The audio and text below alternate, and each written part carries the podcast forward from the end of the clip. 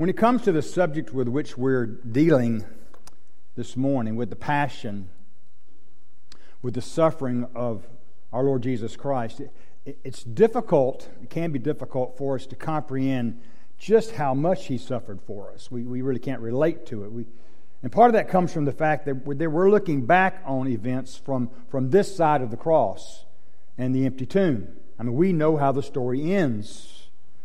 And part of that's because as believers, we wonder how, how anyone could torture and, and kill the one we know as, as the light of the world, the firstborn over all creation, the Savior of the world, our rock and our Redeemer, the King of kings and the Lord of, of lords. How can anyone do that? And it's also difficult for us to wrap our minds around what's happening in these verses because we know Christ is the innocent one. Because we know that despite being tempted in every way as we are, just as we are, he never sinned. But I ask you now to please stand in honor of the reading of God's Word. Beginning in verse 63. Now the men who were holding Jesus in custody were mocking him as they beat him.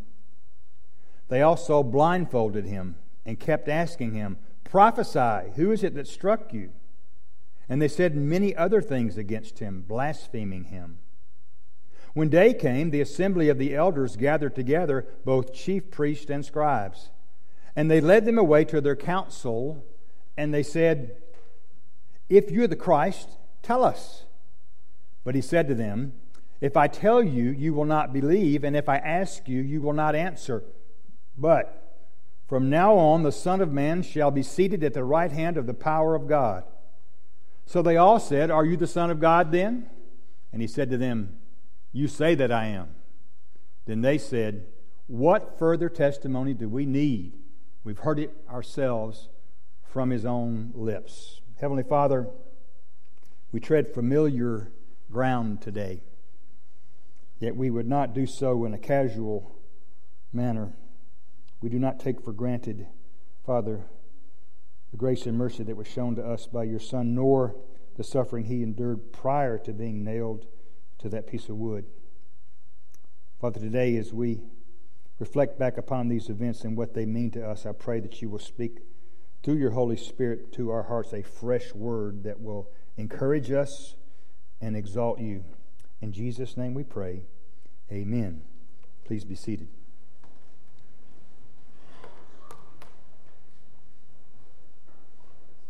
Having arrested Jesus after midnight, the plan that his enemies had was to let's speed up the process, to rush through a, a series of trials under the cover of darkness. They had no particular crime of which to accuse him. There was no grand jury, no formal indictment, no arraignment.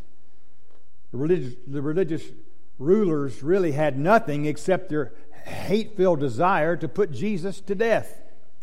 They needed to figure out exactly how to do what they wanted to do with Jesus, and they needed to do it quickly while it was night because they hoped to conceal their plot from the people until it was too late.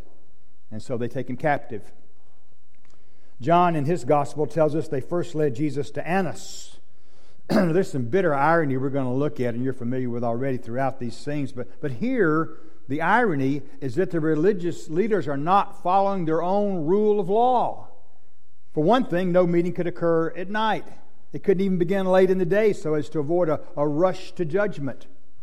If an individual was found guilty, there had to be a full day before an execution took place, just in case additional evidence might surface that would clear that person.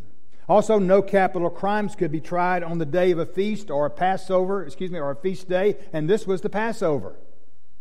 Despite all these measures that were put in place, to prevent injustice, Jesus' trial went on. A total travesty of justice, a mockery of their own rules of law.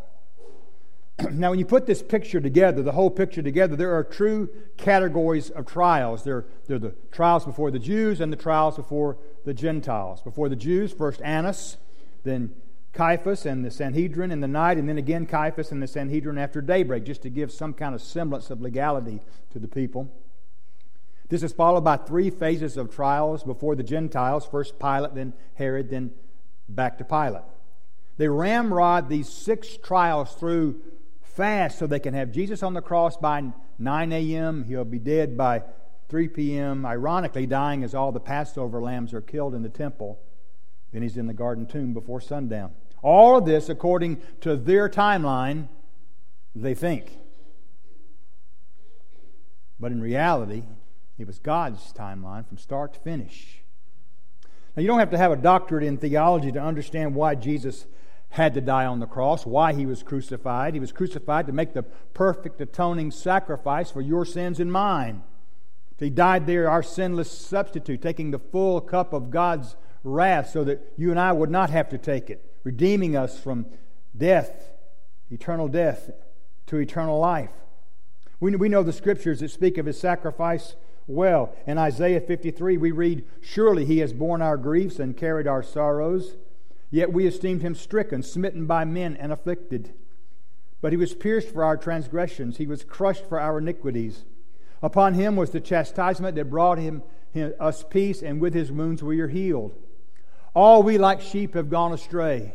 We have turned everyone to his own way, and the Lord has laid on him the iniquity of us all.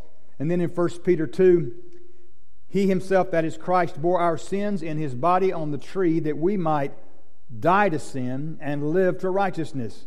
By his wounds you have been healed. So, yes, we, we mostly comprehend the why of the cross, the why of the crucifixion. I say mostly because, I mean, how could we ever hope to fully grasp the magnitude, the blessings? The, the, we could never hope to fully comprehend the entire scope of the agony our Savior endured there on Calvary. Nor can we understand this side of heaven what it means for us that God, the Son, died for us there. Still, mostly we, we, we comprehend the why of the actual crucifixion. But there's another why question that comes to mind, which is perplexing and grievous, and it's this. Why, we might ask, why in his final hours did Jesus have to endure such senseless cruelty at the hands of men? He's headed to Golgotha. He's going to drink the full cup of God's wrath. But why did he have to have all of this wanton brutality heaped upon him as well? With the delay before they can get the trial started, the guards who were watching Jesus began to, to poke a little fun at Jesus, to have some fun with him. They, they beat him, they mocked him, they spit upon him, they hurled insults as they beat him. And the, the tense of the Greek verb would tell us that they beat him and kept on beating him. And then, because Jesus had this reputation as a prophet, they decided to put him to test. To the test, they blindfolded him, punched him, and taunting him and challenging him to prophesy who it was that had struck him. Again, we've heard this story so many times that there's a danger in our familiarity with it. There, there's a, there, these events can lose the sting of their significance because we've heard it so often. We can grow callous if we're not careful, beloved. But the cruelty that was on display here ought to turn our stomachs. How, how could people be this horrible to, to another human being, one who's innocent no less? Jesus had never done anything to any of them. Still, they beat him mercilessly, they taunted him mercilessly. Luke's account spares us all the details, simply telling us they said many other insulting things to him, verse 65. But it's not difficult for us to imagine the nature of the insults and the taunts they hurled at him that are not actually recorded in, in the Word. This is a story of wanton cruelty, a despicable display by wicked man, men enjoying the suffering of, of an innocent man. And this innocent man was and is the Lamb of God. So, again, why does Jesus have to suffer this indignity, this torture, before the crucifixion? I mean, isn't it bad enough that he's going he's to be nailed to this piece of wood, that he's going to suffer this horrible death? Does he have to be subjected to this sickening treatment beforehand? I mean, Jesus will die to pay the penalty for the sins of his people, but he's not paying that price here as he's spat upon and beaten and mocked. So, why? It's easier to answer that question if we remember who's in control here. We, we must never fail to grasp or forget, beloved, the powerful truth that Jesus was capable of stopping the torture and humiliation with a, with a thought, much less with a word.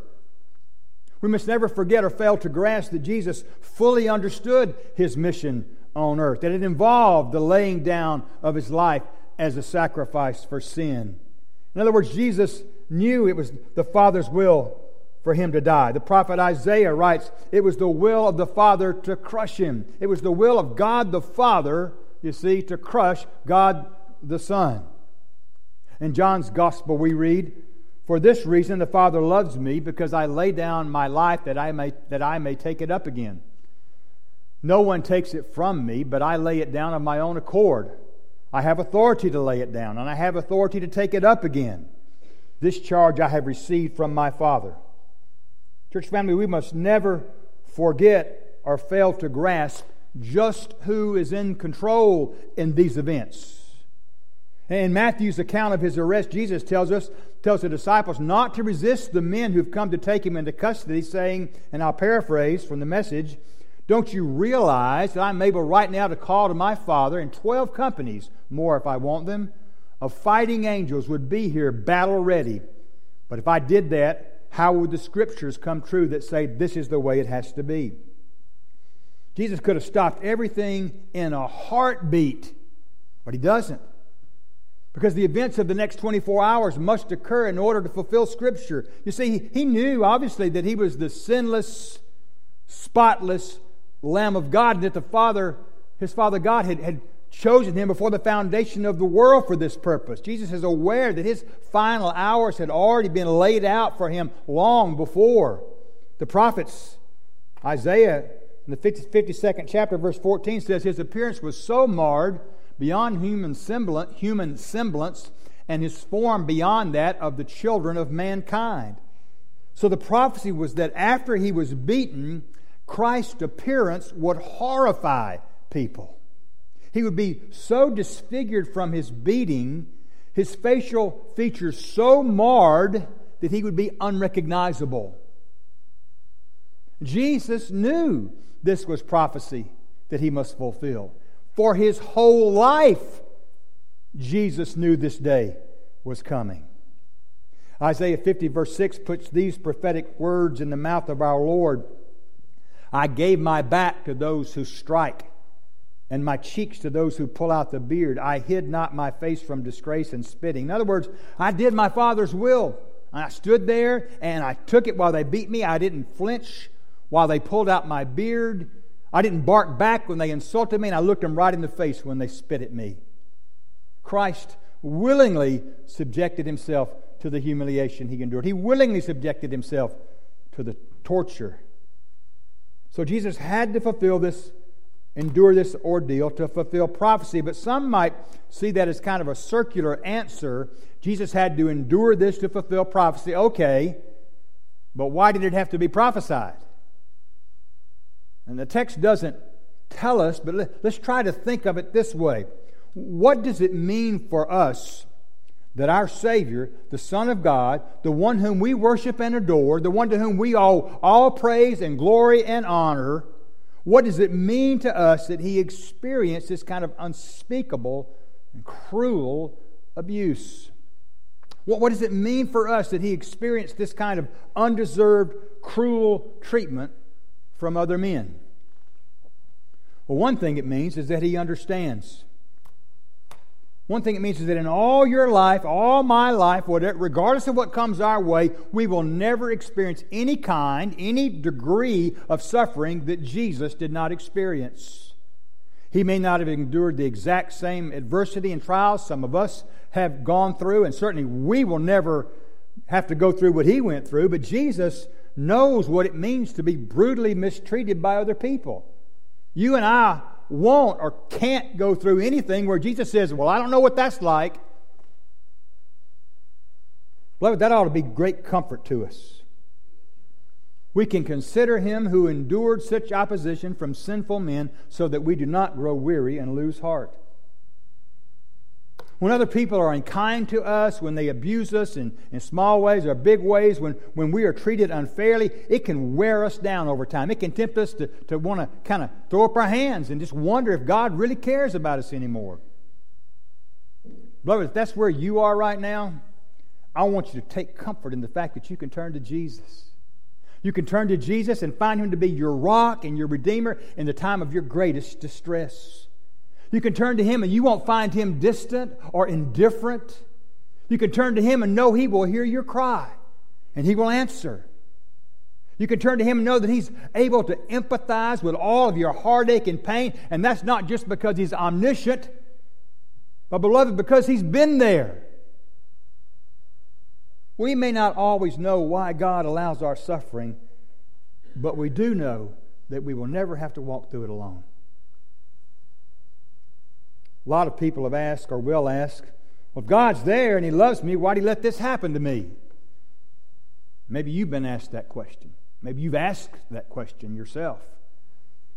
We simply don't know exactly why God allows the individual events that transpire in our lives, good as well as bad. His purposes are simply too far above us to grasp. But, but isn't that, isn't what we're really asking in those times of trouble? Questions like, is God good? Does God love me? Does He really love me? Does He care about me? Does, he, this, does this matter to Him at all? Do, do I matter to Him? And Jesus' suffering at the hands of the Roman soldiers and the taunts of the Jewish leaders and the, and the crowd that was assembled, in a sense, those are God's answers to those heartfelt questions. You see, beloved, God cares us so for us so much, and He loves us so much, and He's so concerned for us that He sent His Son to endure this hostility from sinners. He knows. He willed it. He understands. He's been through it. God was there, and He let all this happen to His Son. And sometimes that is our only answer, and it's enough. It's enough to make all the difference, both in this life and in the one to come. In fact, it doesn't only comfort us in our, in our suffering, it transforms our response to suffering. It means we're able not only to endure hardship, but actually glorify God as we endure hardship. Look at the Apostle Peter's words on the way Christ was treated and the way he responded. It's from 1 Peter 2. For what credit is it if, when you are beaten, when you sin and are beaten for it, you endure? But if when you do good and suffer for it, you endure, this is a gracious thing in the sight of God. For to this, for to this you have been called, because Christ also suffered for you, leaving you an example so that you might follow in his steps. He committed no sin, neither was deceit found in his mouth. When he was reviled, he did not revile in return. When he suffered, he did not threaten, but continued entrusting himself to him who judges justly. A deeper question people often ask is why, do God, why does God allow the innocent to suffer? I would suggest to you that it, the first thing we need to do in order to answer that question is to consider whether such a thing as an innocent one exists. According to the Bible, the heart is wicked and deceitful above all things, and all have sinned and fall short of the glory of God. There's none righteous, no, not one. Scripture teaches us that no one is innocent in the sense of being sinless. Sin entered the world when Adam and Eve rebelled against God in the Garden of Eden, and man has been in rebellion ever since. Sin's effects permeate everything, and the suffering we see all around us every day is a direct result of sin. But, beloved, God didn't leave us here to suffer pointlessly. Our merciful God and Father has a perfect plan to use even our suffering to accomplish His purposes. First, He uses pain and suffering to draw us to Himself so that we will cling to Him. Jesus said, In the world, you might have a little tribulation. Is that what He said? You will have tribulation. Trials and distress are not uncommon to any of us. They're part of our lives. They're part of what it means to be human in a fallen world. And in Christ, we have an anchor that holds fast in all of those storms of life that come our way. But if we never had to sail into those storms, how would we know that? It's especially in times of despair and sorrow that, that as, as we, his children, reach out to him, we find him there waiting to comfort us and, and carry us through it all. And so he proves his faithfulness to us and ensures that we will stay close to him. An added benefit is that we experience, as we experience God's comfort, we are then able to comfort others in the same way. From the message translation, 1 Corinthians 4 reads, He comes alongside us when we go through hard times, and before you know it, He brings us alongside someone else who is going through hard times so that we can be there for that person just as God was there for us. God uses pain and suffering to draw us to Himself so that we might cling to Him and receive comfort and in turn comfort others. And then, secondly, God proves to us God proves to us that our faith is real through the suffering and pain that are just part and parcel of this life. Beloved, how we respond to suffering is directly related to the genuineness of our faith. Make no mistake about that. Peter said in 1 Peter 1 6 and 7, In this you rejoice Though now for a little while, if necessary, you have been grieved by various trials, so that the tested, excuse me, genuineness of your faith, more precious than gold that perishes though it is refined by fire, may be found to result in praise and glory and honor at the revelation of Jesus Christ. Beloved, we, we are those who are not to shake our fists at God or question His goodness, but to instead Count it all joy. Say, count it all joy. Knowing that the, the trials prove that we are truly children of God. Blessed is the man who perseveres under trial, because when he has stood the test, he will receive the crown of life that God has promised to those who love him. Our Father used, used his pain and suffering to draw us to himself that he might comfort us and we in turn might comfort others. God proves to us that our faith is real through the suffering and pain that are just part and parcel of this life. And finally, God uses suffering to take our eyes off this world and put it on the next. The Bible over and over again exhorts us not to get caught up in the things of this world, but to look forward to the world that is to come.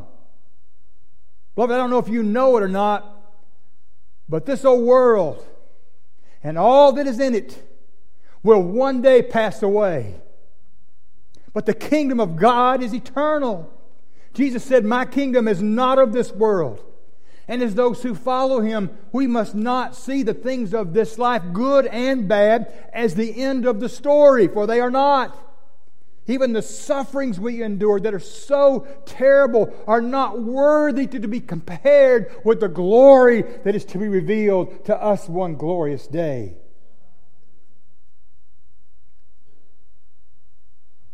Could could God prevent all suffering? Of course He could. He's sovereign in all things.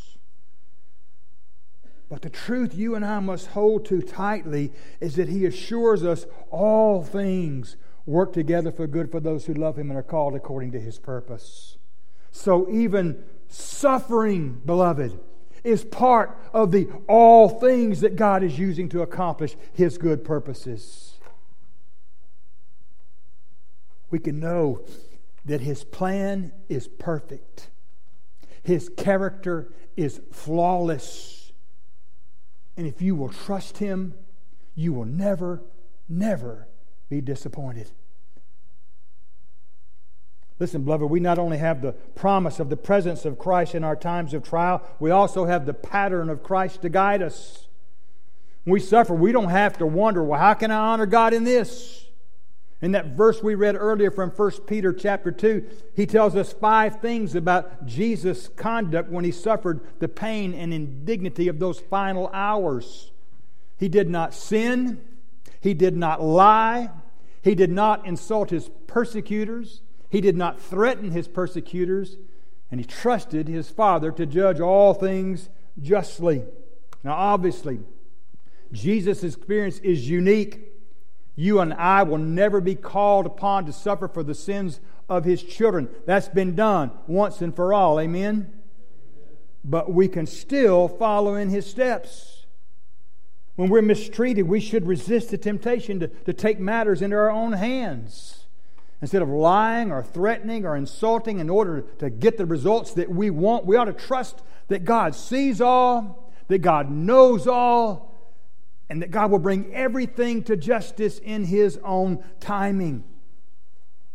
We must accept that there are limits to the justice that we can know here and now.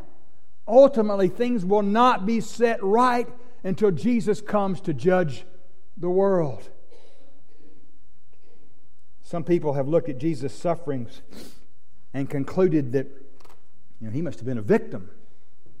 His, his greatest contribution to civilization was to show us how cruelly people are capable of treating other people. But another important thing for us to grasp here, beloved, is that Jesus' sufferings do not mean that he was standing there powerless and weak. Thank God, literally, thank God, that's not the truth because we don't need a victim, we need a Savior. A weak God who's stands by wringing his hands idly while we decide what to do with him and with each other is no God at all. If Jesus is only a suffering innocent, his story may move us emotionally, but it cannot ultimately help us.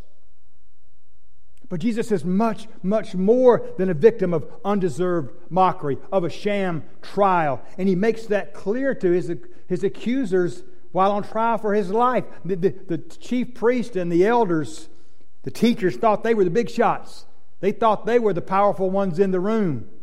As they gathered to cross examine the, the son of a carpenter from a two bit, two bit backwards town, they make a terrifying group. I mean, here's the highest court in the land meeting to interrogate this Jesus of Nazareth. So in verse 67 of our text, they put the question to him directly if you're the Christ, tell us.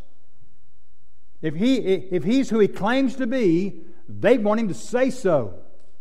Now, listen, make no mistake about it, they've already, they've already got the answer. They've already made up their minds about what the answer is. They're just hoping that he'll incriminate himself. They want to condemn Jesus quickly, not search for truth carefully. And Jesus knows this. And he calls them out for speaking out of both sides of their mouth. Well, if I tell you, you won't believe, he says. It's a courtroom that puts very low value on the truth. But even so, as Jesus stands there before this religious court looking for all the world like this helpless victim, he points past that moment to a day when things will be quite different. In verse 69, he says, The Son of Man will be seated at the right hand of the power of God. So, in effect, he, not in effect, but in reality, he condemns himself in order to challenge their understanding and ours of who he is and what's actually going on. In Daniel chapter 7, we see the Son of Man is this, is this figure shrouded in mystery. We read there what the prophet writes I saw in the night visions. And behold, with the clouds of heaven there came one like a son of man. And he came to the Ancient of Days and was presented before him. And to him was given dominion and glory and a kingdom that all peoples, nations, and languages should serve him. His dominion is an everlasting dominion which shall not pass away, and his kingdom one that shall not be destroyed. What an incredible scene. Can, can you just imagine? And it means, beloved, that Jesus' claims are no less incredible. He is the all powerful King who receives authority from the eternal God, the Ancient of Days, to rule over the universe. He, he might be suffering as he stands before his accusers, but he will one day return to rule in power and majesty. He might be the judged one as he stands before these men, But there'll come a day when he is the judge. This is not just a suffering man, this is the ruling Son of Man.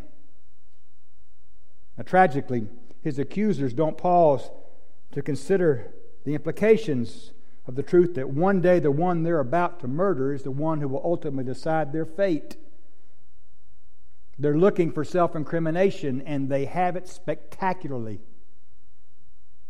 If there were any doubts that they would not allow Jesus to continue drawing breath, they're gone. There's great irony in the fact that Jesus is standing before the religious leaders. Step back for just a second and, and recognize how crazy this is. The religious leaders of that day are putting God Almighty on trial. They're sitting in judgment over the lawgiver and judge. And what's even more ludicrous is that they find him guilty. Not only that, but they actually find him guilty of blasphemy, of lying about God. We see in Scripture that when people have an up close encounter with the majesty of God, invariably they have one response terror. They fall down on their faces, they cry out, they hide themselves. In Luke's gospel, when one of God's angels appeared to a group of shepherds, they were terrified. So when Jesus reveals his identity to these men who are, who are trying to judge him, they should bow humbly and worshipfully, worshipfully before him. At the very least, they ought to be overwhelmed with a sense of terror as they realize that the one they've just been party to, to punching is God, the God of the universe. But their hearts are hard. They've already decided who Jesus is and who he's not, and that he must die. I mean, can, can you see how, how horribly ironic this scene is? It's like one of those movies where everything is the exact opposite of the way it should be. It's the miscarriage of justice for the ages. But it's also a perfect picture of the humility and the love and the grace of God. As the one through whom all things were made, the Almighty Creator allows those whom He created to treat Him in this way. You think about it. In one sense, doesn't God allow each and every one of us to pass judgment on Him? God calls us to decide what we're going to make of His Son, Jesus Christ. To decide whether He is worthy of our exclusive love and worship and devotion and obedience as He claimed, or whether He's a blasphemer and a liar as His enemies claimed. Every person who hears the gospel of Jesus Christ must put themselves in the place of the religious leaders and decide who they believe Christ to be. If you're here this morning and you're not a follower of Christ, then to put it bluntly, you are presently casting your vote with the religious leaders of that day. And you may be doing it in a polite and well mannered way, but that's still the way your vote goes right now. Don't be deceived by God's patience and kindness. Jesus stands before these men, absorbing their mocking and their beating, but he also promises to return, not to suffer, but to bring judgment upon all those who reject him. There's no escape, beloved. All of us will one day stand before Christ as he renders his verdict, and it's a verdict that has massive consequences for all eternity. Uh, right now, we have the life and breath to decide whether we will worship God's Son or not. But one day, one day, at the name of Jesus, every knee will bow and every tongue confess that Jesus is Lord to the glory of God the Father. And the only question, because it will be too late for a decision at that point, is whether each of us will bow and confess in joyful celebration or in abject terror. On that day. Wrongs will be set right. senseless cruelty will be dealt with, and the suffering that, that blemishes our world will end. Until then, you and I will suffer. People we love will suffer. There will be suffering all around us. And what will we say to those who are suffering? What will we say to ourselves? We will say that as sons and daughters of our Father in heaven, we are free and empowered to love those who persecute us just as Jesus did. We will say that while He suffered alone, we never have to because we can go to Him with our cares and concerns, our fears and our tears, and find compassion and comfort in His ever loving presence and kindness.